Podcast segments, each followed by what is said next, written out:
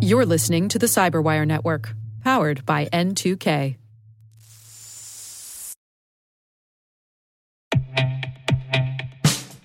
And now, a message from Cyberbit. Mastering cybersecurity is like mastering a sport. You build muscle memory through rigorous practice, then you train as a team to foster cohesion while operating under pressure. Like athletes, cybersecurity professionals thrive on hands on simulation. But traditional courses, certifications, and open source labs won't build you a winning team. You need Cyberbit. Cyberbit offers a hyper realistic simulation environment for your SOC, IR, and C suite to refine your skills, all using the market leading SIMs, EDRs, firewalls, and WAFs they use every day.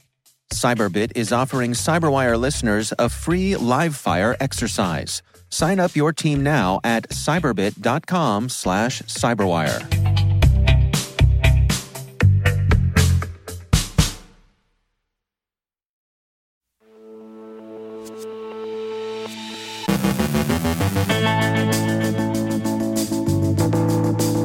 U.S. offers a reward of up to $10 million for information leading to the identification or location of the leaders of the DarkSide ransomware gang. Researchers expect Black Matter's nominally retired operators to resurface in other criminal organizations. Ukraine outlines Russian FSB cyber operations during the hybrid war that's been waged since 2014. Deterrence in cyberspace. Carole Theriault takes on high value targets. Our guest is Bill Mann of Styra on rising compliance regulations and security drift. And an arrest is made in Special Counsel Durham's investigation.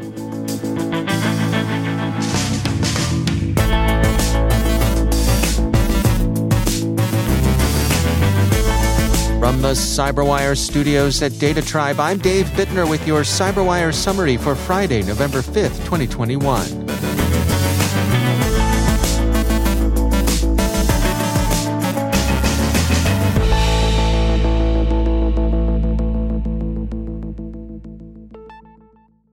The DarkSide gang may have announced their retirement from cybercrime, but the authorities don't seem willing to let them quietly disappear. The U.S. Department of State announced a reward offer of up to $10 million for information leading to the identification or location of any individuals who hold a key leadership position in the DarkSide ransomware variant transnational organized crime group. In addition, the department is also offering a reward of up to $5 million for information leading to the arrest and or conviction in any country of any individual conspiring to participate in or attempting to participate in a DarkSide variant ransomware incident.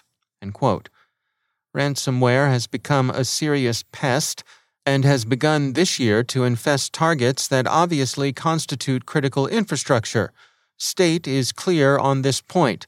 They're offering the big reward because of DarkSide's disruptive attack against Colonial Pipeline, which disrupted fuel deliveries through much of the eastern United States this past May. State's announcement adds, quote, in offering this reward, the United States demonstrates its commitment to protecting ransomware victims around the world from exploitation by cybercriminals. The United States looks to nations who harbor ransomware criminals that are willing to bring justice for those victim businesses and organizations affected by ransomware. So, if you know anything about the dark side, call the State Department. If you need your identity protected, state promises to keep it on the QT. There's no mention of DarkSide's presumptive successor, Black Matter, or for that matter, its apparent parent, Fin7, but since the reward is for information about the natural persons behind the keyboards, the omission probably doesn't matter. Flashpoint looks at black matter and predicts those natural persons will be back.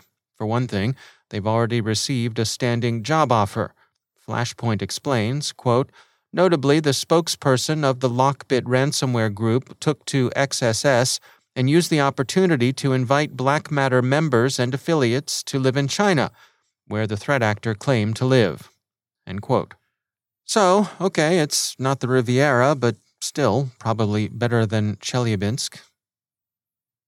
Ukraine's security service, the SSU, has identified five Russian FSB officers as operators behind the Gamaredon threat actor, also known as Primitive Bear. As is often the case, the threat actor has been tracked under a number of other names, including Winter Flounder, Blue Alpha, Blue Otso, Iron Tilden, Sector CO8, and Callisto. The group has specialized in targeting Ukrainian critical infrastructure and classified networks. The inquiry was an interagency one. Quote, the SSU Cybersecurity Department, the SSU investigators, carried out the operation jointly with the main intelligence directorate of the Ministry of Defense of Ukraine and under the supervision of the Prosecutor General's office. Bleeping Computer has sifted through the SSU's technical report, available in several languages, and finds some of their conclusions noteworthy. Gamaredon uses Outlook macros and the evil GNOME backdoor to compromise the systems it targets. The group has used well known, often targeted vulnerabilities, including the two decades old WinRAR CVE 2018 2250 bug and the CVE 2017 0199 remote code execution flaw in Microsoft Office. They've used removable media to stage attack code in offline systems and subsequently move laterally through the isolated networks those systems connect to. The SSU describes Pteranodon, which is a modular rat sporting good anti analysis and information collection capabilities. Pteranodon is an evolved version of Pterodo, a malware strain that's circulated in the criminal underworld since 2016. The Ukrainian report offers some background on what it characterizes as a hybrid war Russia's been waging since its seizure of Crimea in 2014. In the SSU's account, Russian Federation special services have been running intelligence and sabotage against Ukraine ever since. The Russian services have beefed up their cyber capabilities and not hesitated to use them. Among the groups the SSU lists are a number of familiar names APT 28, also known as Sofacy or Fancy Bear, Snake, Turla, and APT 29, Cozy Bear, the Dukes. They also note that particular operations, including Black Energy, Industroyer, and NotPetya, have been mounted by those same services. Gamaredon or Armageddon is relatively young, having flown under the radar for a few years after its founding. They hope researchers and law enforcement organizations around the world will take note and up their guard. Some of that guard will no doubt take the form of deterrence, which is a natural concept to reach for.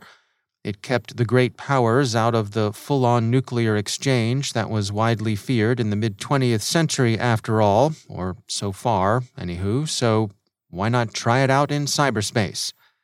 It might not be so easy. General Paul Nakasone, Director NSA and Commanding General of U.S. Cyber Command, told an Aspen Institute session this week that he doubted whether traditional deterrence could easily be applied to cyber operations. Breaking Defense reports that the general said something other than familiar Cold War deterrence might be needed. Nakasone said, quote, Strategic competition is alive and well in cyberspace, and we're doing it every day with persistent engagement. We're in competition every day. We've got to somehow impact adversaries who don't get the message. We've got to impose costs. The important thing to emphasize here is we have the capabilities we have a process to enable capabilities, and we have the people to carry out the capabilities. So, his advocacy of persistent engagement and the ongoing imposition of costs, which are more appropriate in a gray zone of cyber operations than Cold War massive retaliation would be. To return to the Ukrainian report, FSB units the SSU describes are centered geographically in Russian occupied Ukraine, specifically in Sevastopol, and the FSB voice chatter the SSU intercepted includes a lot of whining about getting shafted out of awards and bonuses, recognition going to the undeserving, and everybody having to get tested for COVID at work which is an awful lot of pissing and moaning from the sword and shield of the Russian Federation. Kinda sad. Still, as Dmitry Alperovitch tweeted out, bureaucrats are bureaucrats. Brothers and sisters under the skin, maybe, like Kipling's Rosie O'Grady and the Colonel's Lady. If they'd been American phone calls that had been monitored, we imagine there would have been more woofing about parking than about awards and recognition, but these things are local variations. People familiar with concerns that gurgle around other offices worldwide, feel free to send them our way. Do they complain about the cafeteria in Cheltenham? About not being able to listen to hockey games during work hours in Ottawa? All that irrational red tape from other offices in Paris? Procedural inequity in Berlin? You get the picture. Inquiring minds want to know. Finally, there's been a development in the complex, long running U.S. investigation into influence operations during the 2016 election cycle. In this case, an arrest has been made pursuant to Special Counsel John Durham's investigation of the Steele dossier and its place in the FBI's Operation Crossfire Hurricane, a bureau inquiry into whether the Trump campaign had been improperly coordinating with Russian operators. Igor Danchenko, one of the sources of the Steele dossier, has been arrested and charged with five counts of making false statements to the FBI about where he got the material that passed into the Steele dossier. It now seems that some of that material, at least, came from operators associated with the Democratic Party, chatter and gossip associated with opposition research, as opposed to sources inside Russian intelligence services. The Steele dossier is important not because it was the sole source of the information the FBI collected during Crossfire Hurricane, but rather, as the Washington Post points out, that it was the principal source the FBI relied upon to obtain warrants it would go on to use in its investigation.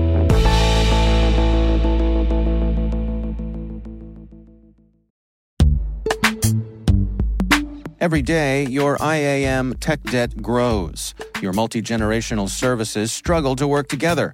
Building an identity fabric can fix this.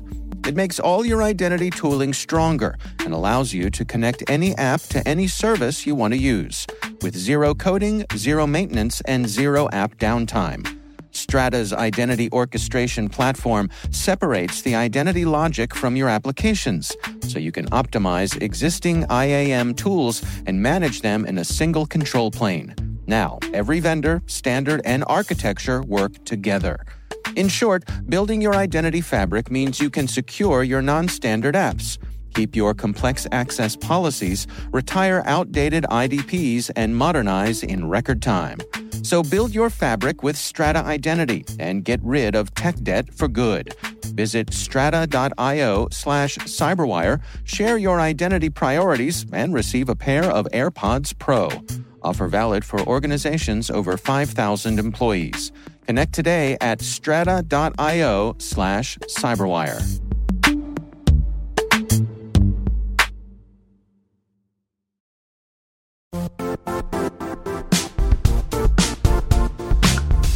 The IT world used to be simpler. You only had to secure and manage environments that you controlled. Then came new technologies and new ways to work. Now, employees, apps, and networks are everywhere. This means poor visibility, security gaps, and added risk. That's why Cloudflare created the first ever connectivity cloud. Visit cloudflare.com to protect your business everywhere you do business.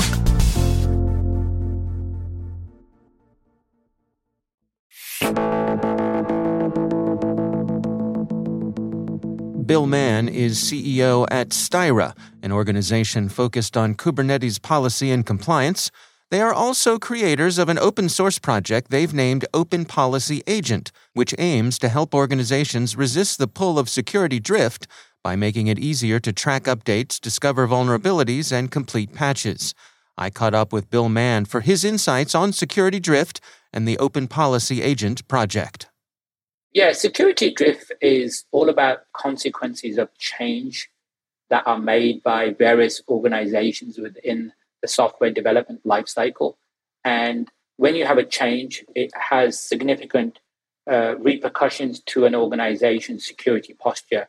Some of them are manageable risks, and some of them are not. And the ones which are not manageable risks is what's called security drift, right? And so, what are your recommendations then? How can organizations get this under control? Sure. Well, there's a, a massive change happening in the industry today. I mentioned before there's uh, an application stack called modern applications or what's called cloud native application stacks. So most organizations are now implementing applications with that form factor. For the audience, you know, it used to be client server once upon a time, now it's called cloud native. And cloud native means that there's multiple changes happening with the way applications are being built. One is the way applications are being deployed. They're being deployed in an automated way. Number two, the actual application stack is fundamentally changing as well. So we're moving towards technologies like Kubernetes, service mesh, and developers are trying to decouple as much of the core or common components of an application to be common services. So to address the question of what can be done, Styra is the creators of an open source project called Open Policy Agent, which is now the de facto policy as code solution for this modern application stack. And briefly, let me give you an example of policy and control within an organization. Authentication, we all are, you know, are very familiar with that term. It's who a person is. Authorization is what a person or service can do. And if you think of authorization, authorization is defined with policies. And the way we've been defining policies from year dot in the in the software industry has been very proprietary. You know, you typically you know use some sort of user interface or some sort of proprietary way of defining what a service can do or what service can talk to another service. Even can this user have access to a particular resource has been defined in a proprietary way. That is not going to work in the modern application architecture. So Styra invented this project called Open Policy Agent. It's an open source project it's got a lot of uh, following in the developer and uh, DevOps community now. It's a graduated project within CNCF. And this project is really about changing the way we think about policy. One of the fundamental cores of it is to think about policy as code, just like we think of application code, which has to be put into Git and managed and change management of that code and so forth. So, this is what we've invented for the industry and like I said, it's got a big following out there, and a lot of organizations implementing cloud native applications are using OPA as part of the stack. Now, to give you an example back to security drift of how OPA can be used to reduce the risk of security drift, here's an example for you. So, within an organization, when a DevOps engineer makes a change, uh, within Kubernetes, there's something called the admission controller. But essentially, what happens is OPA can be used to define a set of guardrail policies. So if the application change actually is outside of those policies that have been defined by the security and risk team, then the app developer or the DevOps engineer would receive feedback from the system saying this is not going to be able to go forward throughout the life cycle because you're violating, let's say, a PCI regulation or a HIPAA regulation and so forth. So these are now new ways of limiting you know, security drift for organizations by actually implementing policies and controls at different levels of the workflow using technologies like OPA, which itself is an open source policy as code solution. And it really fits into the way that the new modern application stack is built as well. One, you know, point for you on in terms of how it's relevant for the application stack is you've probably heard of the term infrastructure as code, which is the way you describe an infrastructure, you know, object before it can be implemented in the runtime environment. That is as code as well. So this is now the natural extension for how we manage policy within an organization. That's Bill Mann from Styra. There's a lot more to this conversation. If you want to hear the full interview, head on over to CyberWire Pro and sign up for Interview Selects, where you'll get access to this and many more extended interviews.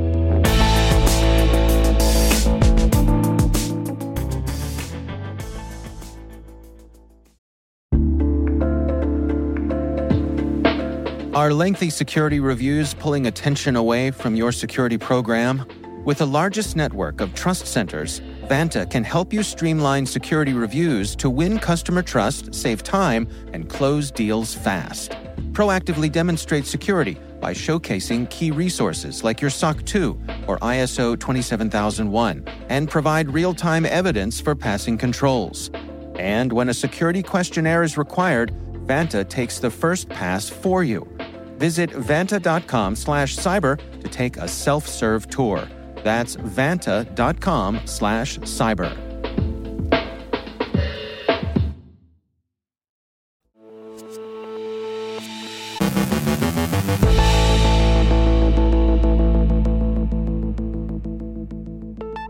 Our UK correspondent Carole Theriault brings us this report on the increased targeting of high value individuals and what that means for organizations. Here's Carole Theriault. Recently, I was asked to be part of a panel and the audience were mostly made up of law firms, more specifically, people that work at law firms that are looking to protect the information, the systems, the network, clients, the boss. And in speaking to a few people, they talked about a stress that I think we're feeling across all industries. And that is having to manage this hybrid environment where workers want to be able to work from anywhere, anytime, and still have a streamlined access to all the files, documents, services that they require. And it's interesting because law firms are an ideal target for criminals for a number of reasons. One, they are perceived as wealthy. Two, law firms control tons of money, often on behalf of clients. And if you target the right law firm, you're more than likely to have rich, rich clients. So being able to also access information on those clients could be lucrative for example, could be used for ransomware, blackmail, phishing. I mean, take your pick. And so it's no surprise that the most prestigious law firms that control tons of cash and have lots of wealthy clients also operate with high cybersecurity and indeed physical security in order to keep their clients' information and the company secure. So, how is a fraudster going to get in? I can see two approaches being used most often. One, try and take advantage of a zero day vulnerability. So, for example, if Microsoft announced that there's a critical vulnerability in Teams or a piece of software that is used by a law firm and they are working on a patch, that is an opportune time for a fraudster to try and attack the systems. And two, try and dupe a person, either someone in the supply chain, an employee, to part with snippets of information that once all gathered together would allow them to break in undetected. So the latter could prove easier to pull off, especially if someone has an up to date and deliciously detailed, rich LinkedIn profile or other social media profile. Perhaps their CV is online as well, or they have a website with loads of information. All these tidbits can help grease the wheels on the first interaction. The name of the game is gain trust and get information. You see, if you're a high value target, you're worth the time and investment, especially from someone who's got nothing to lose. Be safe out there. This was Carole Theriault for the Cyberwire.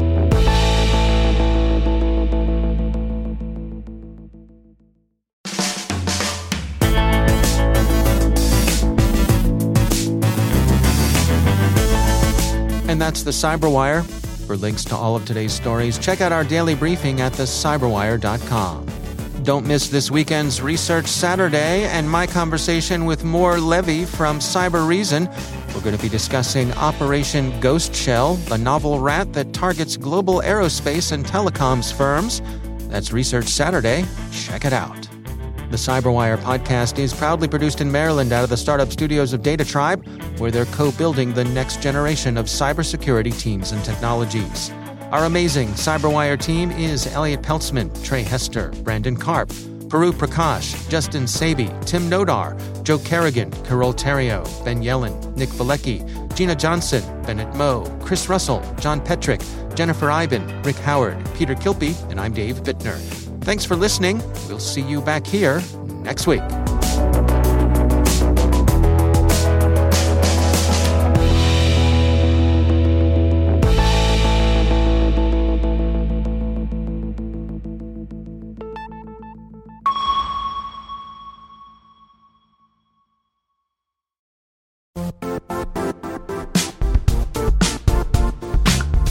And now, a word from our sponsor, Zscaler the leader in cloud security. Cyber attackers are using AI in creative ways to compromise users and breach organizations. In a security landscape where you must fight AI with AI, the best AI protection comes from having the best data. Zscaler has extended its zero trust architecture with powerful AI engines that are trained and tuned by 500 trillion daily signals. Learn more about Zscaler Zero Trust Plus AI to prevent ransomware and AI attacks. Experience your world secured. Visit zscaler.com slash zero trust AI.